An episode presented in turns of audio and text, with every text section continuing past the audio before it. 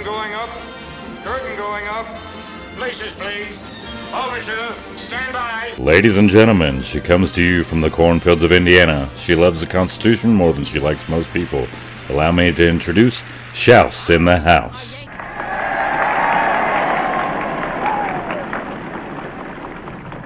Hey, everybody, welcome to another episode of Shouse in the House. I have with me today former battalion commander Brad Miller, and I'm so very fortunate that he has given me the time to sit down and talk. And I promised him even before the show I would try to keep it brief, but I am a girl and that doesn't usually happen. So, with that said, said I'd like to, for him to kind of introduce himself to you guys. I know him, I know his background. I've watched so many videos and read Substacks, and I know a lot about this guy, probably more than I should. But I would love for you to take a minute, Brad, to introduce yourself, kind of give a little bit of your background, and then I want to kind of dig with questions if you don't care. Yeah, sure. I mean, thanks so much for having me on. So, um, just to give very a very brief overview as to who I am and you know why people even care to talk to me. Um, so I am a West Point graduate. So I graduated from the United States Military Academy in 2003. Um, entered the Army as a lieutenant at the time, and um, you know, fast forward, went through my career, and then in the summer of 2021, I was a lieutenant colonel at the time. I took command of a battalion within the 101st Airborne Division. For those who might be familiar with that, um, with that unit in uh, in the Army, so I took command of a battalion in the summer of 2021 and then a couple of months later, the uh, COVID 19 vaccine mandate, you know, vaccine uh, mandate went into effect.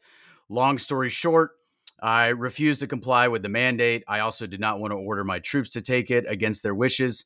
Um, so I was relieved in October of 2021. And then in the spring of 2022, I submitted my resignation from the Army and then completed my time. Actually, you know, um, completed the resignation and got out in the fall of 2022, which means I left the Army with a total of just over 19 years of active service. So 19 years, three months, and 15 days to be exact. I got out September 15th of last year. So about 14 months ago. So I did the math originally when I watched this latest video that you put out, and I was like, you were right at about six and a half, like seven months away from retirement status when you made this decision. So let's backtrack a little bit. You went through West Point mm-hmm. and graduated, you were an officer. So talk to me about how that feels just in that accomplishment in and of itself because you're you you rose through the ranks I, I would argue fairly quickly like to take over a battalion command that was like i feel like you did that in a fast period of time like you escalated does that make sense yeah i would i would i would um maybe word it slightly differently so i don't know that i necessarily rose um fast for compared to other battalion commanders but what i would say is that um it is quite selective to be a battalion commander. So you have okay, lieutenant yeah, colonel that's better wording. Yeah so you you have lieutenant colonels you obviously you got to make it to lieutenant colonel but then within your entire cohort of lieutenant colonels, only a certain fraction of those are battalion commanders. And right. and then to be a commander of what we call a tactical battalion, so a battalion that is actually part of a combat unit, um, is even further selective. So, um, so it wasn't necessarily that I got promoted, you know, early compared to my peers, but what it does mean is that compared to other lieutenant colonels, so so that wider cohort of peers, yeah, I mean, I was in a, a fairly distinctive group. Yes. If you were to talk about like how you felt up until 2019 about your career and your service in the military would you say that you were happy with with your career were you happy with the army that you served or were you already starting to have issues with I, I don't I'm, i want to be careful about how i word this because i don't want to i don't want to be like gossipy like that's not what i'm trying to do but were you starting to see fractures in senior administration versus like enlisted administration if that makes sense Um, yeah. So, so yeah. So let me, um, maybe, maybe, maybe to help those who might be listening, let me explain where I did start to see some fractures. So, if I look at my career, how did I feel about my career? I mean, I I felt like I was having a pretty successful career. Yeah. And when I was uh, when I was selected to be a battalion commander, I mean, I was very proud of that accomplishment. So in that regard, uh, yeah, I was happy with what I felt like I was achieving for sure. Um, how did I feel about the army as a whole? Well, let me let me start bigger.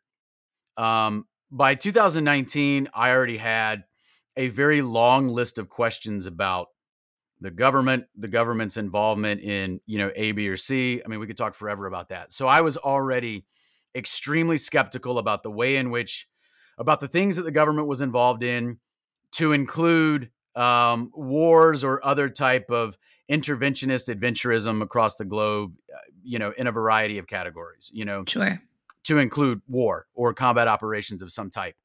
So I was very skeptical about that. So then you come down to the Department of Defense.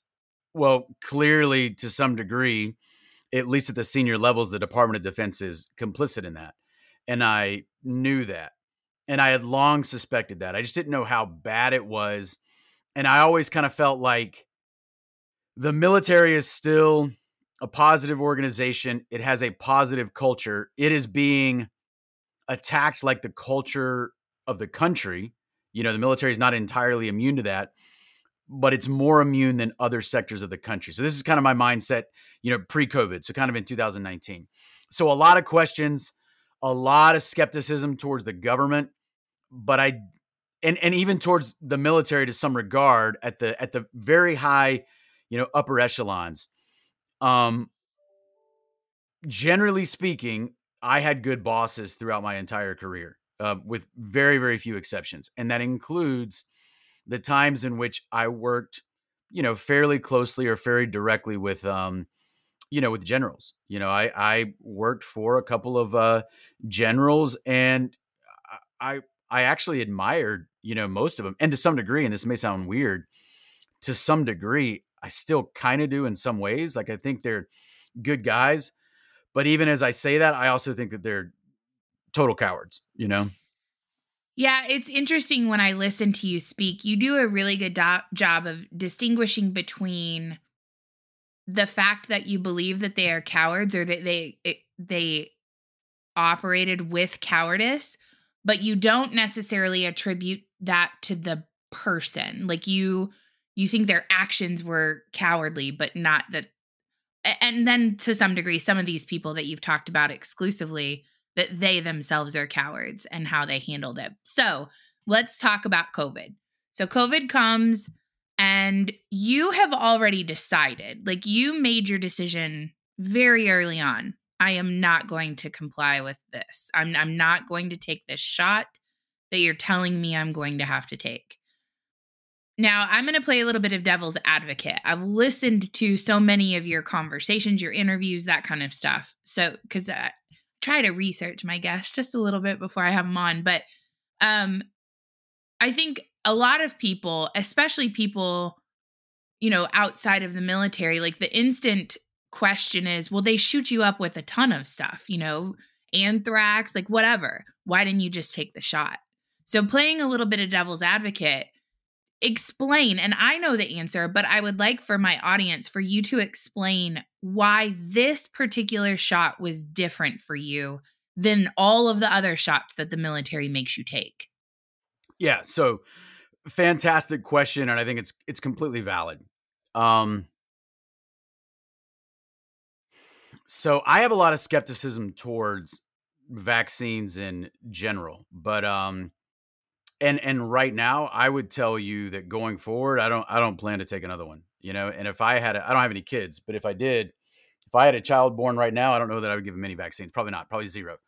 That said i went through my entire career i never um, refused a shot until the covid shot. So um, you know I, I took i don't even know how many vaccines. So so first of all I mean, my parents gave me all my childhood vaccines, like you know any other person my age. Um, I went to West Point. I took more shots. I entered the army I would have taken, I mean, I took a flu shot every year, never thought anything about it.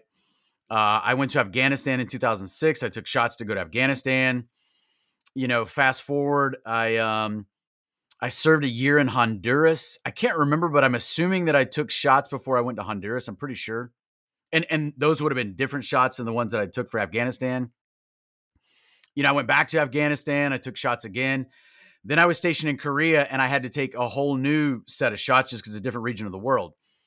In 2017, when I got stationed in Korea, I do specifically kind of remember having a dialogue, you know, in my own head where I was like, eh, I'm not sure I really need these.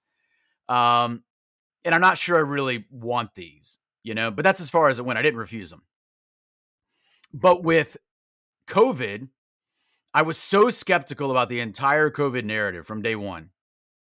Um, and, and, you know, I'll, I'll often say, I'm not here to tell anybody that I was the genius that had it all figured out. I'm not saying that at all but I was skeptical from day one. Uh, I assumed they were lying about everything. So as we progressed through 2020 and we get closer to the end of the year and they start talking about this quote unquote vaccine, to me, I was like, oh, there's no way you're supposed to take this. Like, like this is, you know, I do not trust these people. I think that uh, the, the Department of Defense is comprised, at least in the inner core, of extremely sinister individuals. And um, I just felt like, no, you're not like, you can't take this. Like, this is what if whatever COVID is, what if that's to set the stage to get people to take this shot? Now, I, I do think there were a variety of, object, of objectives that they tried to accomplish with, you know, the COVID op. And I call it an op because I think it was kind of an operation that was perpetrated against the United States and against the wider world. But um, yeah, so even as as far back as 2020, by the time we got to the end of the year, and they're talking about this uh, vaccine and Operation Warp Speed, et cetera. No, I was never going to take the shot. I never, I never even considered it, no matter what. So, one of the interesting things that I, I at least have heard you mention in a couple of your interviews is that there's a difference between an FDA approved vaccination that you have been required to take up to that point in time versus this emergency use version of of a vaccine where they're forcing you to take something that technically has not even been through the proper approval process. And yeah.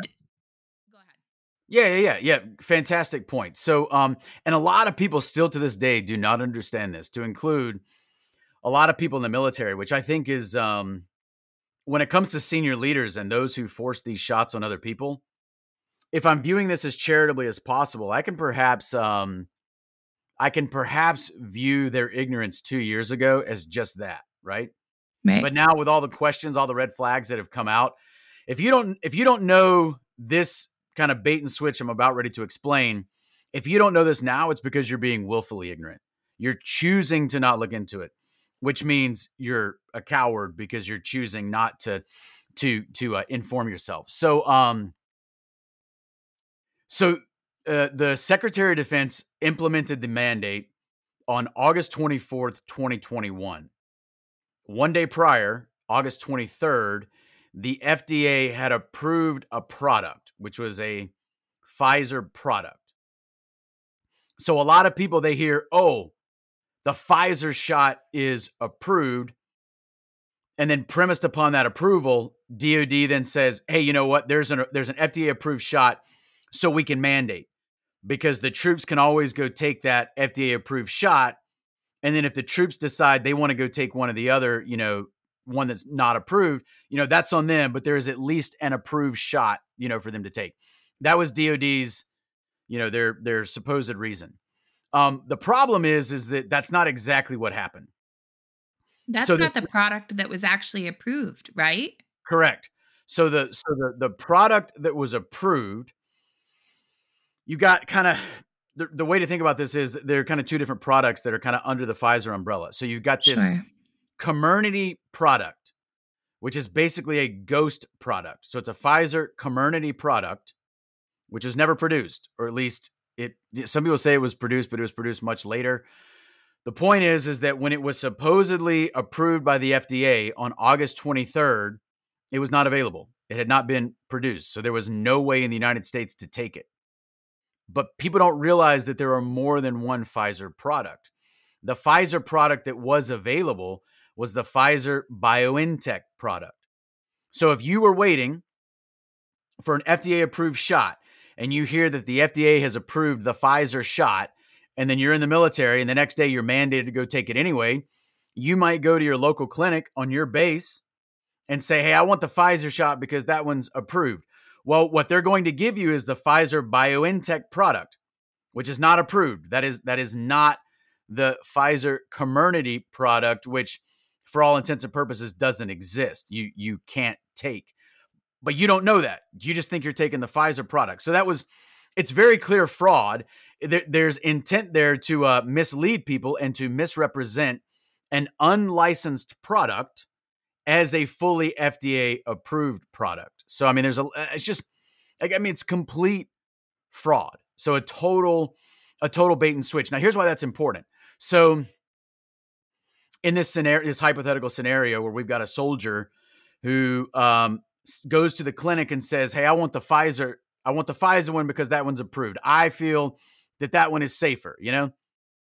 So when he gets that Pfizer BioNTech shot, if he then gets injured and he says, "Well, you know, I'm going to sue because this is FDA approved, which means ostensibly it went through more thorough vetting." Yeah, but not so fast because you took the Pfizer BioNTech shot, not the Comirnaty one, which means you took one that is not FDA approved and therefore only remains under emergency use authorization. And so that emergency use authorization means that you, the person who took it, you incur all the risk because you are choosing to take an EUA product.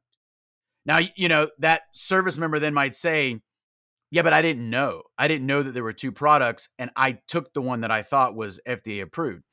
And DoD's like, "Yep, sucks to be you." I mean, this is literally the situation that that occurred, and to some degree is still occurring because people don't know this. They don't know that there were two products, and that there was an intentional, um, you know, there was an intentional desire to mislead people. There, it was a complete bait and switch. Yeah, and and so okay, so fast forward just a little bit. Don't go too far through the timeline. And I'm so sorry. I know that you have relayed this story multiple times, but I do think that my audience will benefit from it. Sure. Um, so next step, you have been mandated. You're at a training at uh, Fort Polk at this point, right? Mm, that's right. When this yeah. takes place.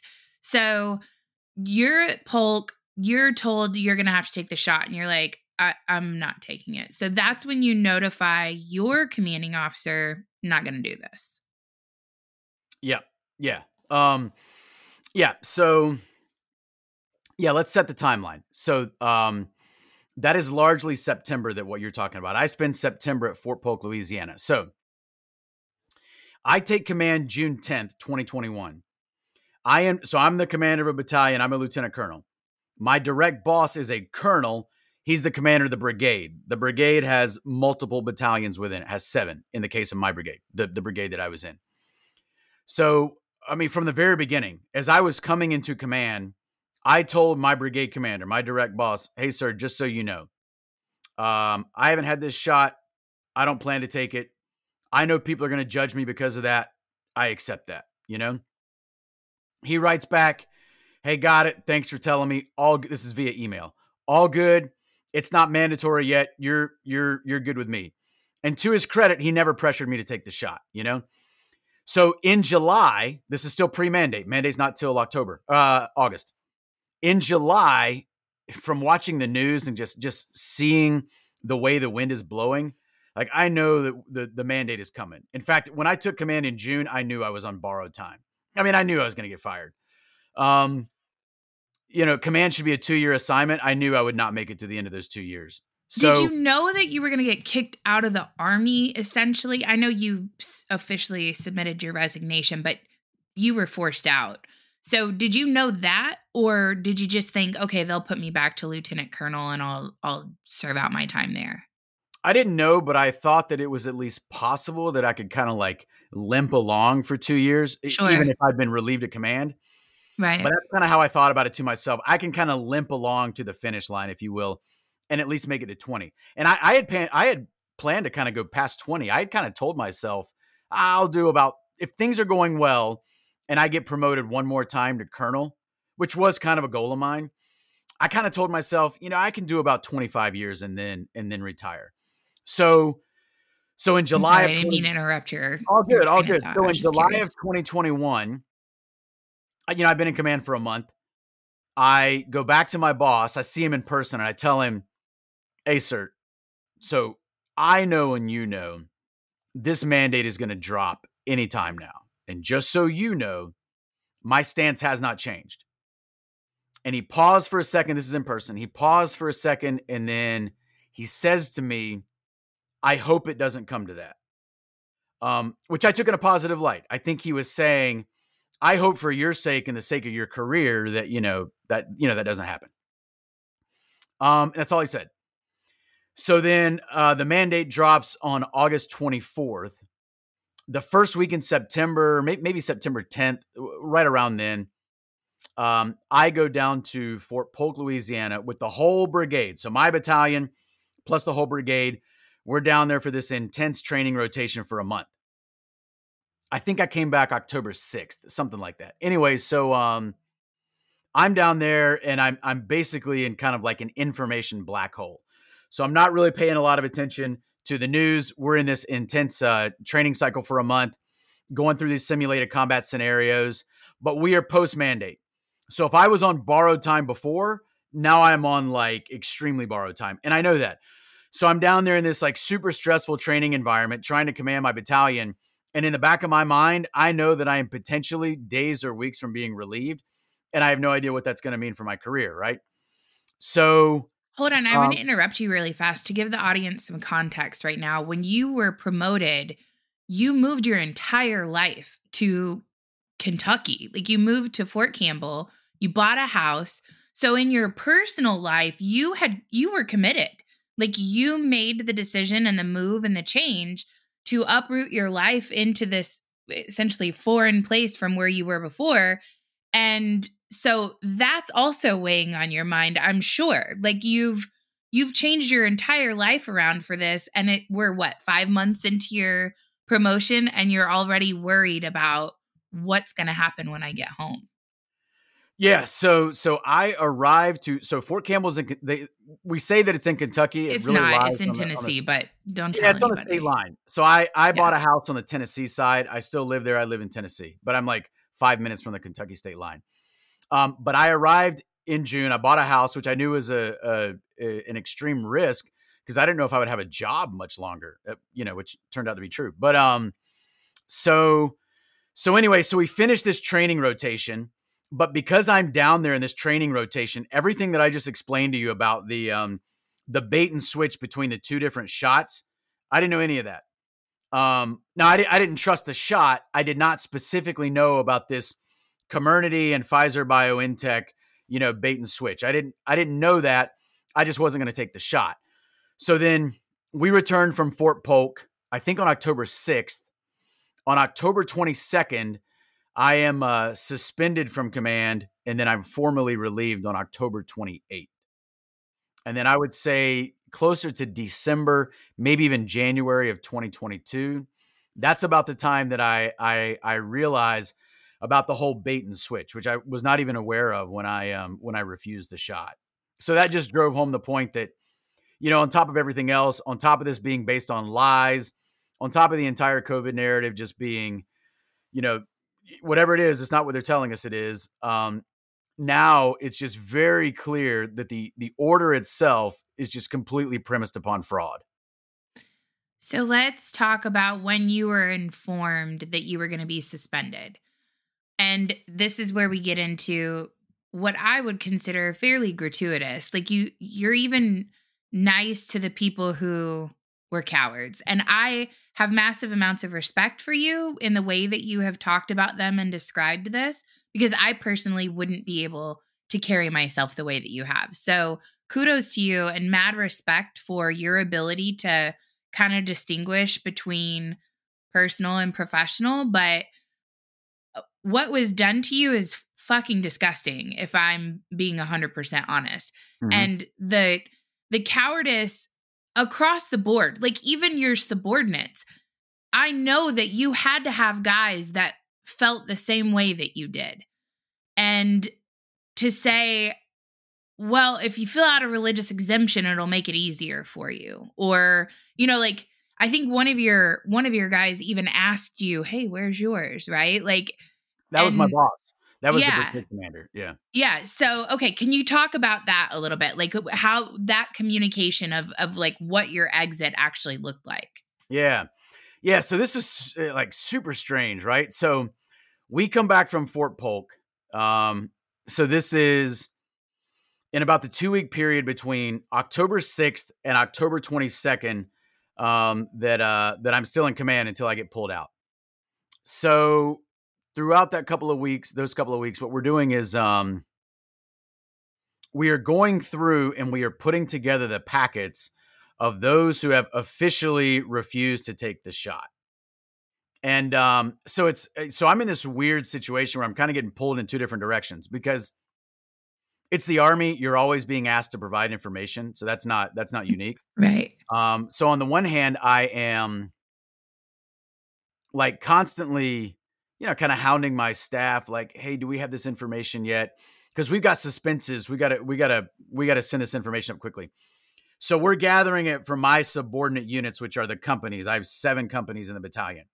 So I'm getting their packets. My staff at the battalion level is like collecting those packets. You know, I'm taking a look at them, making sure that we have all of them. And then my staff is forwarding them up to the uh, brigade commander staff. So it's super weird because, on the one hand, like a good commander, I'm making sure that I'm providing the information that I am obligated to provide on time to my higher headquarters. But on the other hand, I'm providing information about these um, these refusals, of which I am one. So um, as this is going on, I get a text one afternoon from from the brigade commander, uh, whose name is Colonel Fedorovich, Colonel Mark Fedorovich. So um, so Colonel Fedorovich texts me and he's like, "Hey Brad, I got your packet, um, and I got the religious accommodation requests for some of the other packets from your battalion, but where is yours?" So I texted him back and I said something like, um, yeah, sir, I, I, I decided against submitting one. I, I was going to, I even started the paperwork, but I decided against it because I am against this wholesale and, uh, know, I'm not looking for an exception for myself. So my thought on that was just to explain that. So, um, did I and do I have religious objections to the shot? Yes, of course I do. Just like plenty of other people do. Um, most of those objections center around the uh, the apparent use of fetal cell lines in the either the research and or the production of the shots. So I have those concerns just like a bunch of other people. But for me, that's not my only concern. And if that weren't a concern, I still would never have taken the shots. So for me, if that were my only concern, it would almost be as if I were conceding the shots are safe, the shots are effective, the shots are necessary. I just don't like how they were produced. But that's but that's that's not my conflict with the shots. I'm not even going to concede that they're safe, effective or necessary. So it's almost like I don't even get to the question of how they were produced if that if that kind of makes sense. Yeah. So I was a so I was a hard refusal. So I just I never submitted a religious accommodation request. I was like I'm no, I'm not I'm not playing this game. I'm not, this I want this rescinded in wholesale and I'm not looking for an exception for me, which I know I wouldn't get, you know, because they only approved like less than 1% of them. But even if I were okay, great. Now now I've been exempted, but I'm still a battalion commander. So now I'm still obligated to, you know, pass the order down to everybody. Like I'm not going to do that, you know? Right. So um so then, you know, I mean, because a good commander, your next response is okay. Now approve exceptions for all my guys. Right, except that I didn't have that authority. It has to go all the way up. You know, Yeah. now I could have I could have written, hey, I, I recommend approval, you know, Right. but um but yeah, these things were were going all the way up. Sure. So no, then, of course. so then fast forward and uh on October 22nd in the morning, um This is the I day you were going to address your guys, right? yeah, so it's a Friday. So Yeah. October 22nd, 2021. Um, I can't remember what morning, but it was early. It was like 8:30 or so in the morning. So um roughly. I get a text. It's from uh, Colonel Fedorovich, you know, my boss. Hey, Brad, uh, I've been told I've got to suspend you today. So when he says I've been told, I mean, there's only one place that could have come from. His boss, my boss, two levels up, the division commander. So that would be a two star general. That was um, Major General J.P. McGee. So he was the commander. He's not anymore. He's already he's already moved on to a new assignment. But um, he was the commander of the 101st Airborne Division, like the entire division. You know, so uh, a two star general, a major general. So um, so I had told my guys, hey, on Friday afternoon, I want to address the battalion. Now this is pretty common. We would do this, you know, once or twice a month. Um, it was pretty common that on Fridays, when there was not some crazy training going on, we would try to release the guys early, especially if the week had been pretty hectic. So that was pretty common. And that wasn't a that was not my policy. That's a policy in many units in the army. So um so we were going to hold a formation at like we, we, were supposed to release them by 3. We were going to hold the formation at 2 or 2:30. So um and I just wanted to address the battalion. And the reason I wanted to address the battalion was because I wanted to tell them I do not expect to be your commander much longer. So um so on Wednesday or Thursday, I told my battalion command sergeant major, who's the senior enlisted guy in the battalion, kind of like your your right hand man in command, and then my operations officer, just kind of as a heads up, hey, you know, let's plan to do this. Let's put out the word because I want to address the battalion. So I get this text that morning, hey, I got to pull you out of command today. So this is kind of the uh, you know the message that I knew was going to come at some point. So I'm reading this text in my office on the phone, and I'm like, okay, well, this is this is how I'm being notified that you know I'm going to be is awkward. so you know, Thanks I'm the like, text message, bro.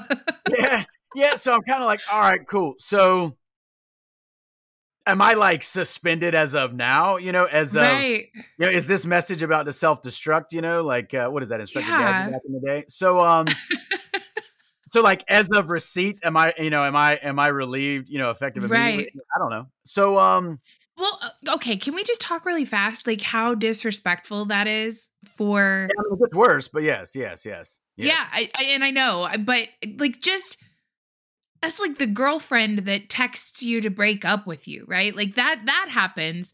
right. You don't relieve someone of command through text message. Like have the decency to walk into the man's office or look him in the eye. Shit, a Zoom call, like something. Not a text message. Like that just seems ridiculous. But go ahead. I apologize. I keep interrupting you. So, so I would go see my brigade commander later that day, but yeah, you're right. So it does get worse. So um, so I remember kind of standing there, staring at my phone for a couple minutes because I'm like, okay, uh, how how do I respond to this, right? So I text back, you know, all right, hey, you know, whatever I said, you know, acknowledge, sir, got it. Um, I was going to address the battalion today. One of the reasons I was going to address them was actually to kind of tell them I didn't expect to be in command or almost say goodbye or whatever, right? Um, so can I have through the end of the day before I, you know, pull out of command or whatever? And he texts back, yeah, no problem. Just come see me whenever you're done with your battalion. So I text back, okay, got it. So now let, let's say it's about 8:30 in the morning and I'm going to have a formation at 2:30. So I got 6 hours now. I have 6 hours now to um basically step out of command, which means everything that I'm working on right now, I have to pass to my kind of my second in command who would be a major, that would be the executive officer, or kind of my third in command who's another major that is my operations officer, or to my battalion command sergeant major who's the senior enlisted advisor. Um so so so basically I like call those guys in and I say, guys, this is it. I've been telling you guys this was gonna happen. And and for weeks I had been telling them, guys, we have got to have a plan in place for when I'm no longer here. And my second in command, um, really, really good guy, you know, a major, he would always tell me, nah, sir, I think you're gonna be good. I think you're gonna be good.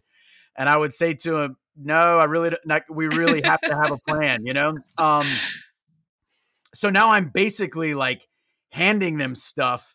That's Hey, such a dude remember this, moment too. like this, remember something you know this is coming and you keep telling Yeah. him, ah, nah, man, it'll be fine. Then you're Yeah, I mean, I had, a great, I had a great relationship with all those guys, you know. So, um, so, so now it's the end of the day. So I, I address the battalion. I tell the battalion, "Hey, this is it. We all knew this was coming. I knew this was coming." Um, and I, you know, I just thanked him and I told him that it had been the honor of my career to be a battalion commander. And then, um, so when we finished, I drove across the street to the uh, brigade headquarters and I went in to go see the brigade commander. And um, so when I walked into his office, so so Colonel Fedorovich, um, so I mean he's he's a he's a good guy. I actually really liked working for him. So forget COVID, battalion commander to brigade commander, I liked working for him. Um, and and with the COVID thing, he never gave me any grief. He just was powerless to keep the relief from happening. And then also, I mean, I don't I don't think he fought for me, you know, but he was always cool with me. And so, you know, give credit where credit is due. Is he a coward like the rest of them? Yes. But I do not harbor any special particular animosity towards him just Right. because he happened to be my boss when I got, you know, pulled out. In a lot of ways, he was, you know, he he did what he could with me. Could he have done more? Of course. Um, have I heard from him, you know, since all this went down? No. Um, anyway, so he was a he was a very laid back guy in a lot of ways. He was not one of these super stiff, you know, colonels. He he was very relaxed. Um, so when I go into his office, and I and I was not overly concerned about going to see him because he was a cool guy. I mean, I didn't think I was going to go in there and get yelled at or anything. I thought it was just going to be very matter of fact. So I wasn't. I was nervous because of the gravity of the situation. I was not nervous to face him. You know. Sure. So I walk into his office and he's seated at his table, and the lawyer is there, who's a major, and so he's the uh, he's the lawyer on the brigade commander staff. Great dude, nothing against him either. Um, I mean, he's a coward like all the other lawyers in the military right now, but I don't have anything, you know, no no special animosity towards Sure. towards that guy either. But I walk in, they're both seated. And uh, I mean, I think I just kind of smiled as I walked in and I just, you know, casually took a seat. There was no walking in and, you know, saluting. No, no, there was none of that. Sure. very, very casual, you know? So I walk in, I take a seat. He hands me a piece of paper. I read it. It basically says, you know, you're you're being suspended at command, you know, for refusal, you know, COVID shot, blah, blah, blah. You know, I sign it.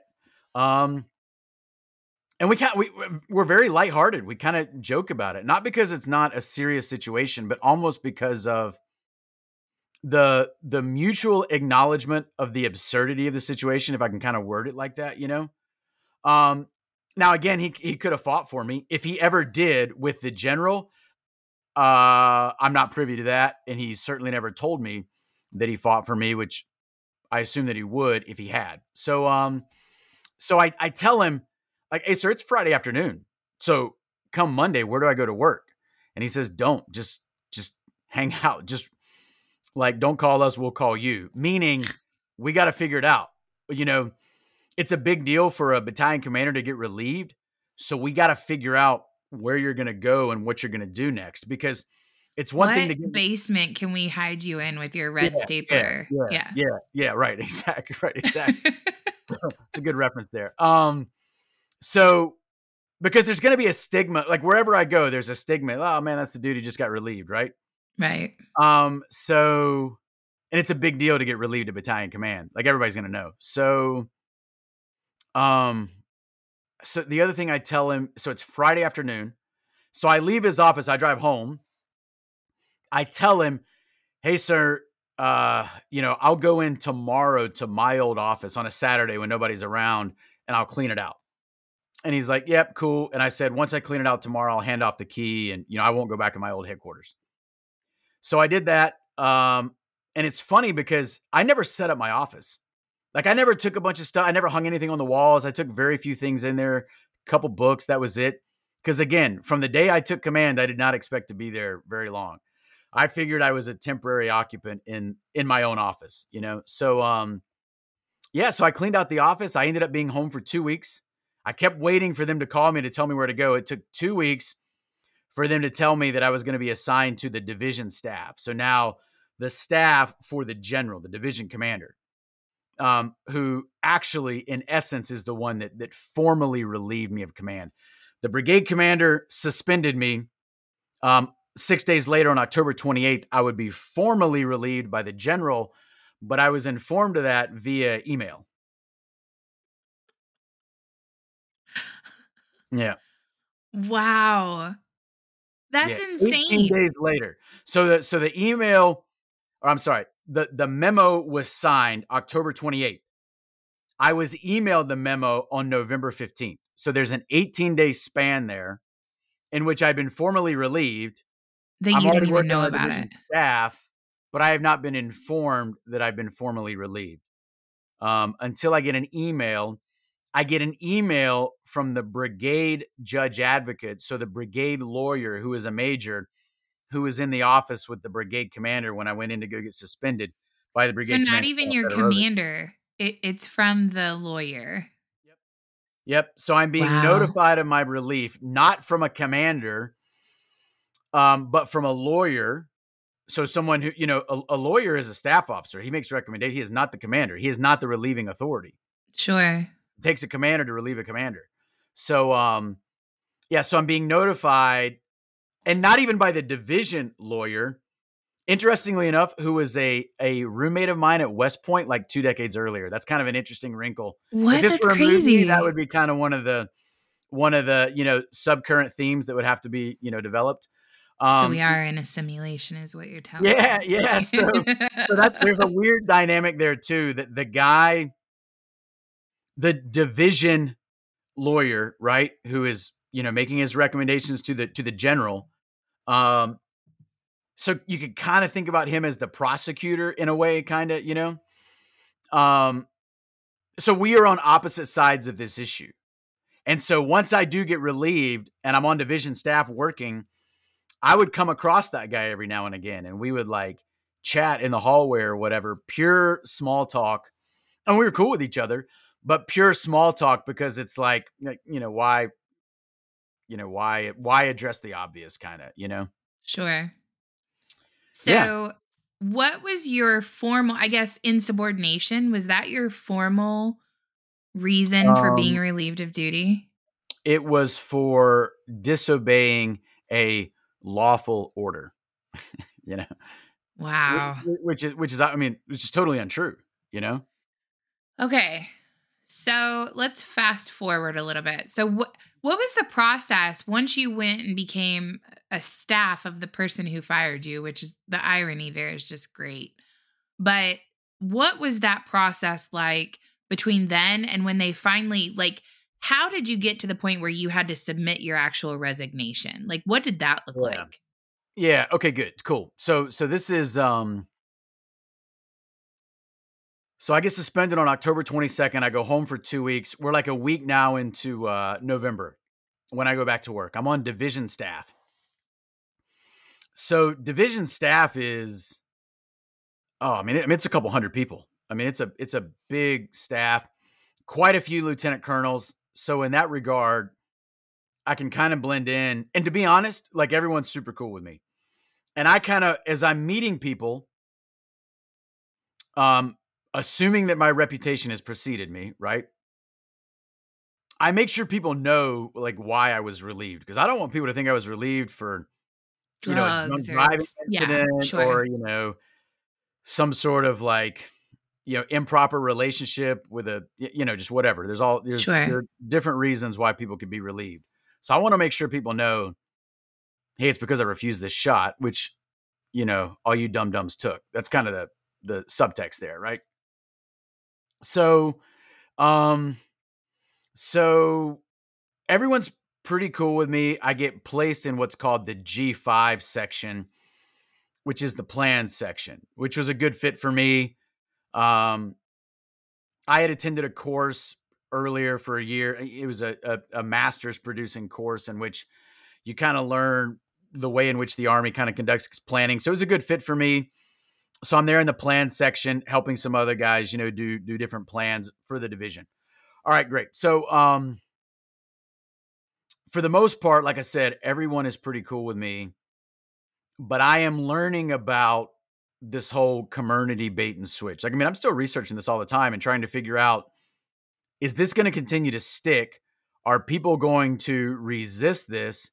And um, um, is there any chance? Because I, I still have this hope in my mind. This can all be reversed, and I can be put back into command. You know, like I still, I still hold out some hope that you know what, that is at least possible. So even um, after all of that, so like I asked you how you felt about being in the army up to the point of COVID.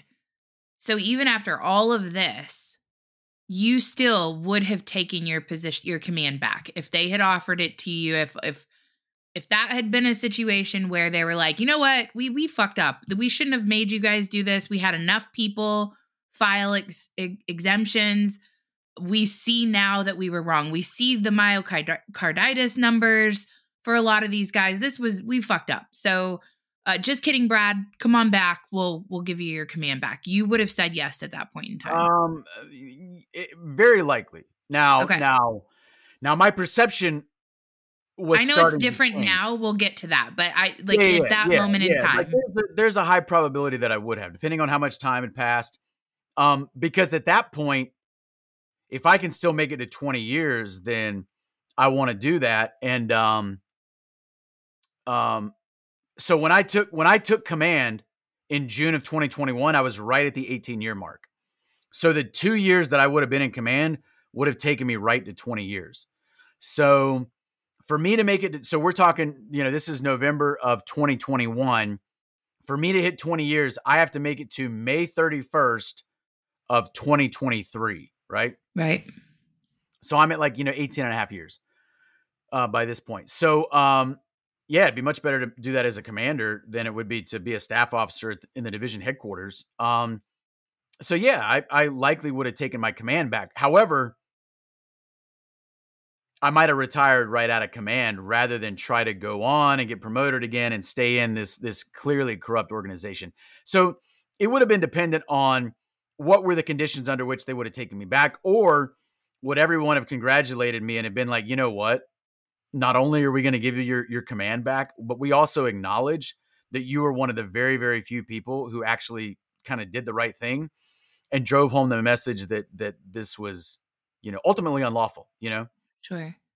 Because Hold on, I, I have one more question for you before you keep going. Because this is the the mentality is interesting to me. So if you would have taken that position back, you would have been serving under the same people that are cowards would that have been hard for you? Like, would that have been hard to go back and be a subordinate to someone that, for all lack of better terminology, is a fucking pussy? Yeah, but you know what? So yes, but let's assume that they kind of, um, oh hey, mea culpa. We like we were wrong. Pro, yeah. You you you were actually right, and we acknowledge that. You know, so yeah. let's just assume that for a second. Um, and it would have kind of changed the power dynamic. So even if they didn't do that, it would have kind of changed the power dynamic because they would have been my my bosses and would I have had less respect for them than than I otherwise would have or perhaps should have? Yeah, probably. Yeah. Um but yeah, I I, I still might have taken the the position back. Yeah. Okay. So fast forward. I'm sorry. I keep interrupting you, but I just I if I don't ask these questions now, I'll forget to come back to them in a little bit. So where you're there, you're you're in on the staff and you have uh, until May of 2023. Did you have expectations at that point in time that you would last that long on the staff in in that moment? I had no idea. I had no idea. But I was like hating life. Um Okay. I imagine that you would. Yeah, so I After you um, worked so hard to get to where you were to then just be yeah, lumped in with a Yeah, it was kind of weird. So um because on the one hand I was hating life, but um um but that's but that's not that's not the entire picture. So you know how does uh you know how does Charles Dickens open up a tale of two cities? You know, it was the best of times, it was the worst of times. Sure. So there's so there's kind of that dual aspect to it because um I am also I don't know how to say it other than I'm actually really proud of myself at the time. So, for example, when I walked out of my brigade commander's office, clearly I felt um, a variety of emotions.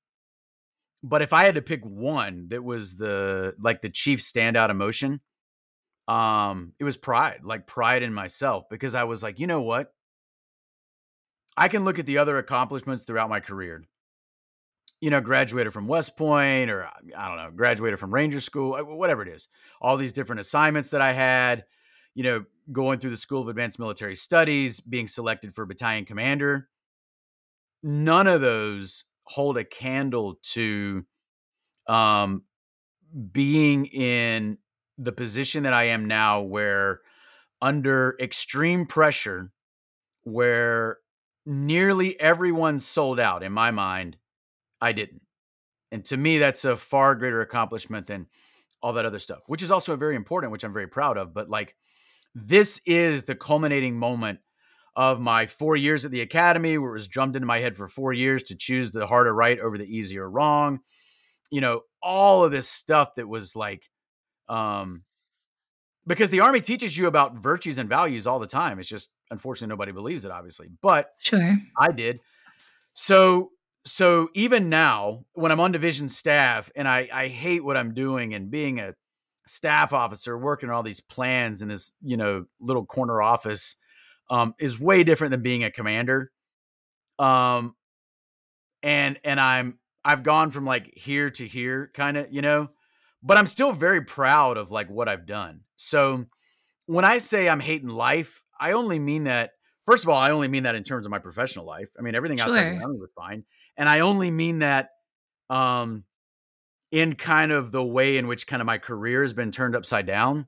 Right.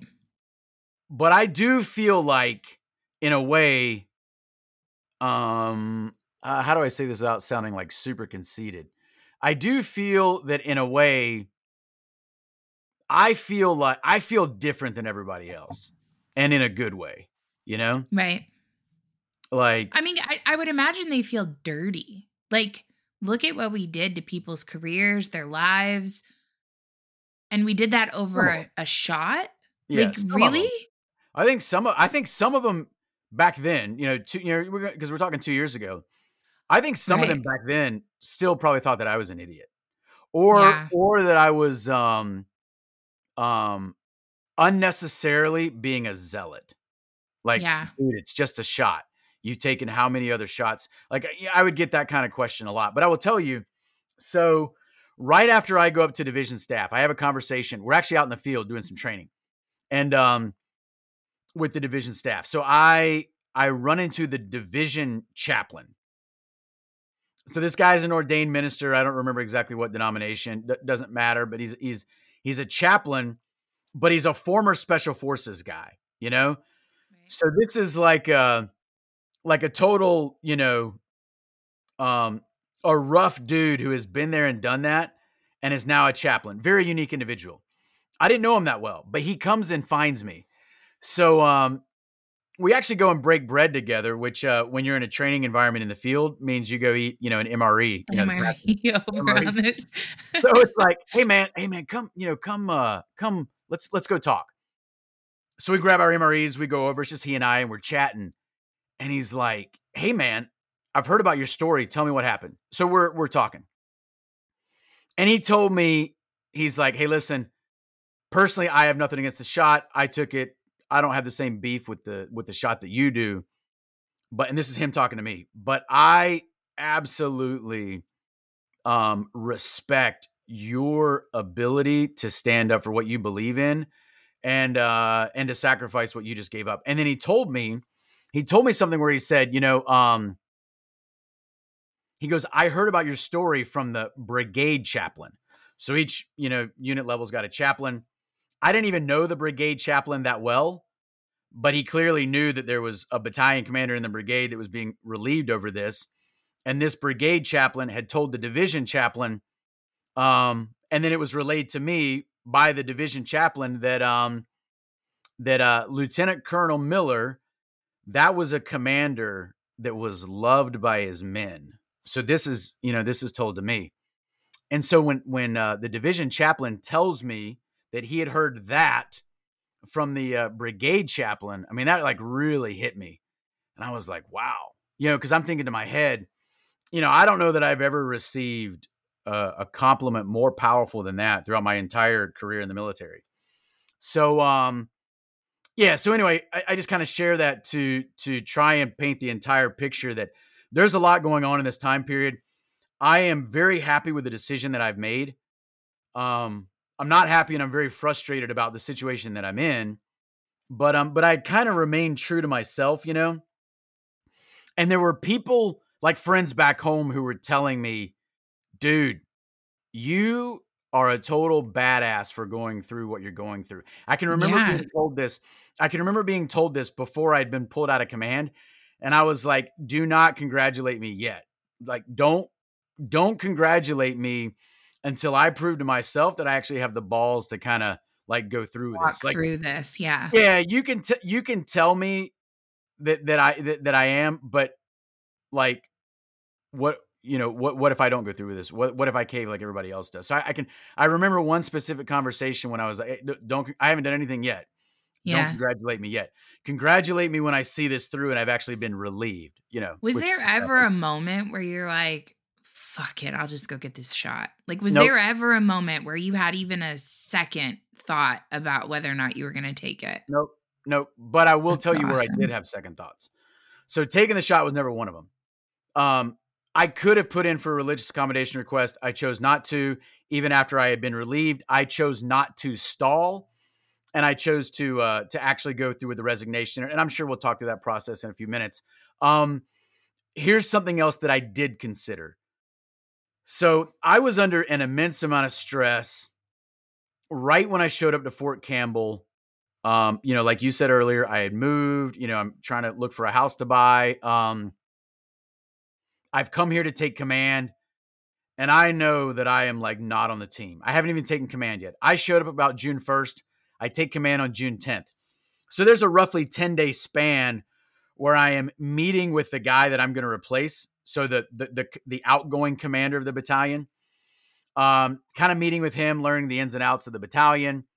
And I'm walking around with a mask on when the only people that are required to mask at this time are those who are unvaxxed. So when you see me, a You lieutenant know. colonel who's about ready to take, uh, you know, command of a battalion, it is And I'm immediately apparent that I am not on the team you know? Sure.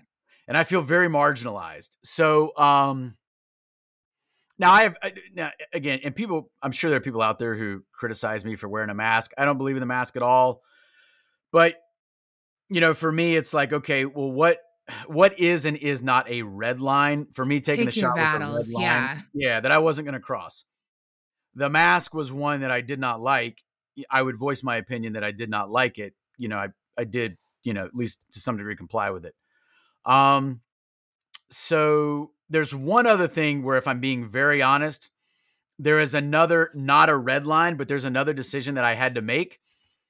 And I made a decision, and was it the right or wrong decision? I don't know, but I, I will openly tell people about it. And that was in November. I've already been relieved. In November, the flu shot comes out. And I gotta, I gotta, I've already refused the COVID shot. And I gotta figure out what I'm gonna do with the flu shot now. And I remember I remember just thinking, like, what do I do now? And so, Right. so I take it. Um, now, is that the right thing to do? Probably not. But let let me explain. That's easy to say now, but let me explain the mind frame I was in in November of 2021, where I don't yet know that the COVID shot. I don't know all the. I don't know all the details of the fraud. Right. So therefore, I think it's at least possible I could get reinstated into command, finish out my career. And I'm trying to be very specific about what my red lines are and are not. Right. So I like agonize over this for a few days and then I got to decide whether or not I'm going to take it. And I ultimately decide to take the flu shot because, in my mind, again, not because I wanted to take flu shots, but I had taken every single flu shot every year in my career. And if I don't take it now, then I am, in my mind, potentially muddying the waters as to where I do not do and do not stand. Like, what is my actual contention Sure. with, you know, the COVID shot? And so I felt like, man, if I don't take the flu shot, I'm potentially undercutting my own position. So ultimately, I, you know, I take the I take the flu shot, and you know, people can criticize me for that. That's fine. Ultimately, nobody cared. Nobody cared that I did or did not take the flu shot, which means I probably should have just not taken it. Um, but you know, I had to make a decision with the the information that I had at the time. You know, so that's in November of 2021. About December or January is about the time that I I kind of come across the information about the um the bait and switch between the Comirnaty products and the Pfizer BioNTech EUA label or EUA products. And then also in January of 2022, there's a directive that comes out from the headquarters of the Army that says by July 1st, 2022, every everyone in the Army will be COVID vaxxed unless you have an approved, you know, um, exemption request. You know, what was that date again?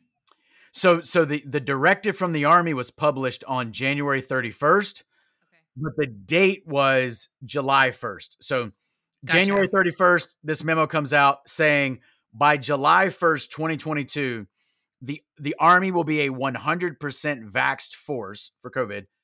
The only exceptions being those who get, you know, an exemption request approved, and we know that that number is only going to be 1% or less, you right. know. Um, but in that memo that I'm reading, there is a stipulation in there that says um, like you're going to get separated. So by by by July 1st, if you are not vaxxed and you don't have an approved exemption, you will be separated from the army. But there's a stipulation in there that says in lieu of separation, you can pursue resignation instead. And if you resign and you have nothing derogatory in your file other than just the refusal to take the COVID shot, then you will retain your um, your honorable discharge. And the word on the street was, it wasn't in the memo, but the word on the street was if you were going to get kicked out for refusing the COVID shot, if, like if, if the army kicked you out, then you were not going to leave with an honorable discharge. What? Yeah. Well, of course they wouldn't put that in writing because that would be really bad. it would be. It would be. It would be. So, um, so now I got to make a decision. So I know that the situ now I know that the situation is worse than I thought it was. I'm right. aware that on top of um, the shot being based on lies and the whole COVID narrative, you know, blah, blah, blah, blah, blah. Now I know about the just very clear, explicit fraud with the bait and switch between the Comirnaty and the BioNTech products. I'm, I'm aware of that now.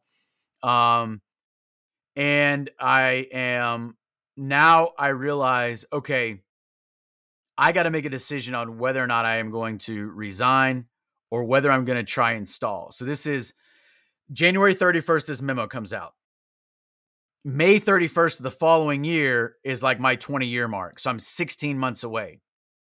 But July 1st of that year, you know, um, is, is, uh, like if I'm not vaxxed and I don't have an exemption request approved, I'm to get kicked out. Well, right. between July 1st and May 31st of the next year, there's like 11 months. So how do I get past that date for like another 11 months sure. unless I can find some way to legally stall. Through submitting an exemption request, it gets denied. I put in for an appeal, and then I try to keep like the litigation process open um, for 11 months after this July 1st date, if that kind of makes sense, you know? Yeah, yeah, yeah. So I'm having this debate with my with myself in my head in January of 2022. So the date says um, if you're going to resign, you have 30 days from the publication of this memo to submit your resignation. So 30 days from uh, July 31st is March 2nd, you know, 28 days in February, right? So March 2nd. On March 2nd, I submitted to my unit my resignation paperwork. So I literally took the entire 30 days to deliberate and then I handed in my uh, resignation paperwork on um, on March second, twenty twenty two, and um, I did it for two reasons. The practical reason is by doing so, I retain my honorable discharge. The the more moral reason is I was like, I'm not going to try and relitigate or or you know appeal and then litigate and try and stall to make it to 20 years because if I do that I'm doing it for money. I'm doing it for my, you know, reputation and to retire and keep the retired rank and uh and for my pension. I'm not doing that. I'm going to stand up and say, you know, I'm, I am not going along with this. and now I don't think I can trust being in this organization. So now my perspective has changed a little bit from a couple of months prior where I was like, hey, maybe I can still take command. Right.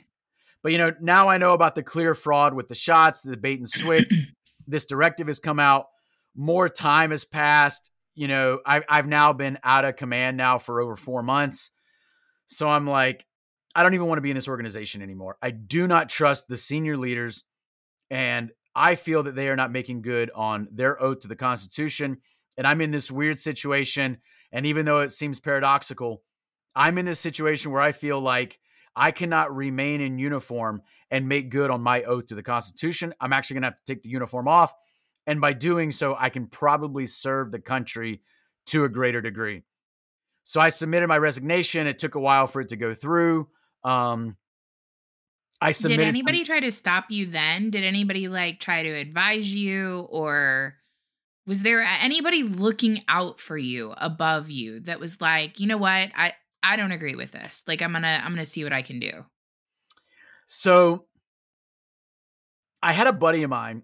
He was a lieutenant colonel, but um he had just come out of battalion command. He had finished, you know, battalion command honorably and um he was pro shot. I mean, he told me that but he was a great dude. He had graduated West Point one year prior to me. And um, we're both lieutenant colonels. This happens sometimes in the Army.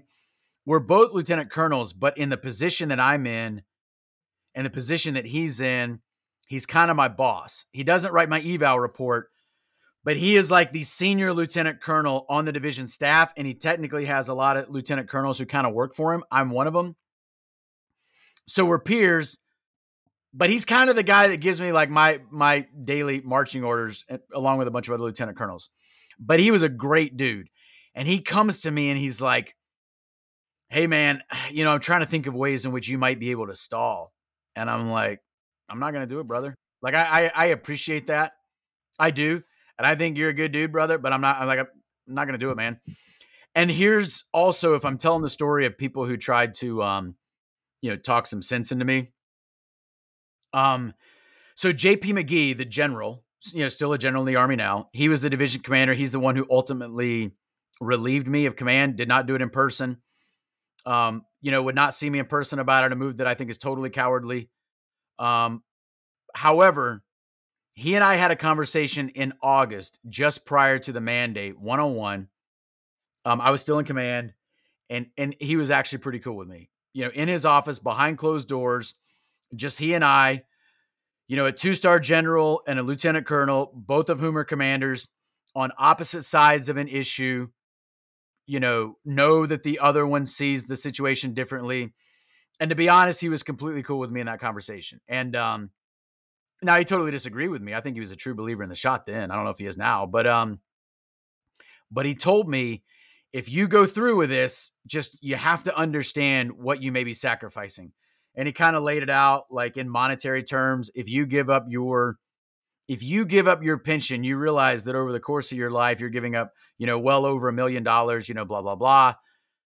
And i told him like yeah i mean i i, I understand all that. I acknowledge all that. Um i'm not saying this is an easy decision but i also i'm i'm not going to stay in for money you know? I mean i'm not he's not going to do it you know? I'm not going to do it um, but I appreciated the fact that he was kind of doing his due diligence as a commander with one of his subordinate commanders and kind of saying, Hey, Brad, if you're going to go through with this, um, just under, just make sure you have the full picture, you know, as you make your decision, which, which I think is, I mean, I admire that. I admire that he had that conversation with me. I'll, I'll give credit where credit is due, you know? Right.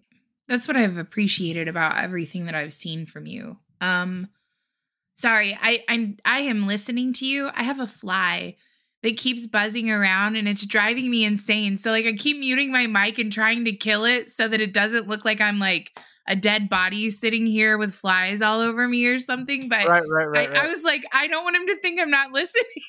yeah, yeah, yeah. No, no worries. No worries. and it, whenever I edit this, it will only show the video for the person speaking. So I was like, okay. I have so much respect for this story but this fly is driving me crazy. So anyway, I apologize. So yeah, yeah, no worries, no worries. Um, and I don't even know, like, when you're saying like talk sense into you, I, I think you were the sensible one. And I think, you know, from anybody from the outside looking in, yes, I like it's it's fucking insane that you had to give up your pension and your career and and all of that. That that is the insane part. The the sensible part was for you to to maintain your uh, your integrity your and so there's nobody i don't know a single person that would look at what you did and say oh brad just he really fucked up. Like I, I mean i imagine you sleep better at night knowing that you carried through with what you intended to do because it was the right thing to do yeah yeah so when i when i say you know talk sense into me i mean that from their perspective is that they they probably thought they were trying to talk sense into me.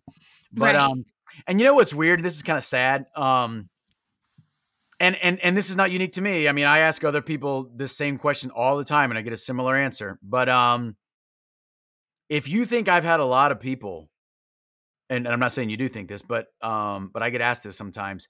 If you think people have come to me in the last 2 years and said, "You know what, man? You were right. Like, hey, I was a true believer 2 years ago."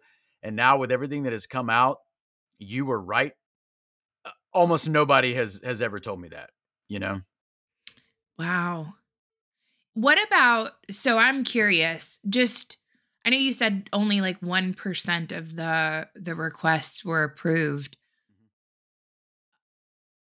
Mm-hmm. Just roughly, do you know the number of how many people were relieved of duty due to not getting the COVID shot? Yeah, so the official figure, I think it's 8400. It's it's right around there, 82 8400 something like that. That's the number that DoD will give you as to the service members that were discharged specifically for refusing the COVID shot. That doesn't that encompass the number of people who didn't sign their reenlistment papers or anything like that. Yep. So like somebody like me is not included in that number because technically I resigned, which means I was not separated for refusing the shot. So wow. you are exactly right.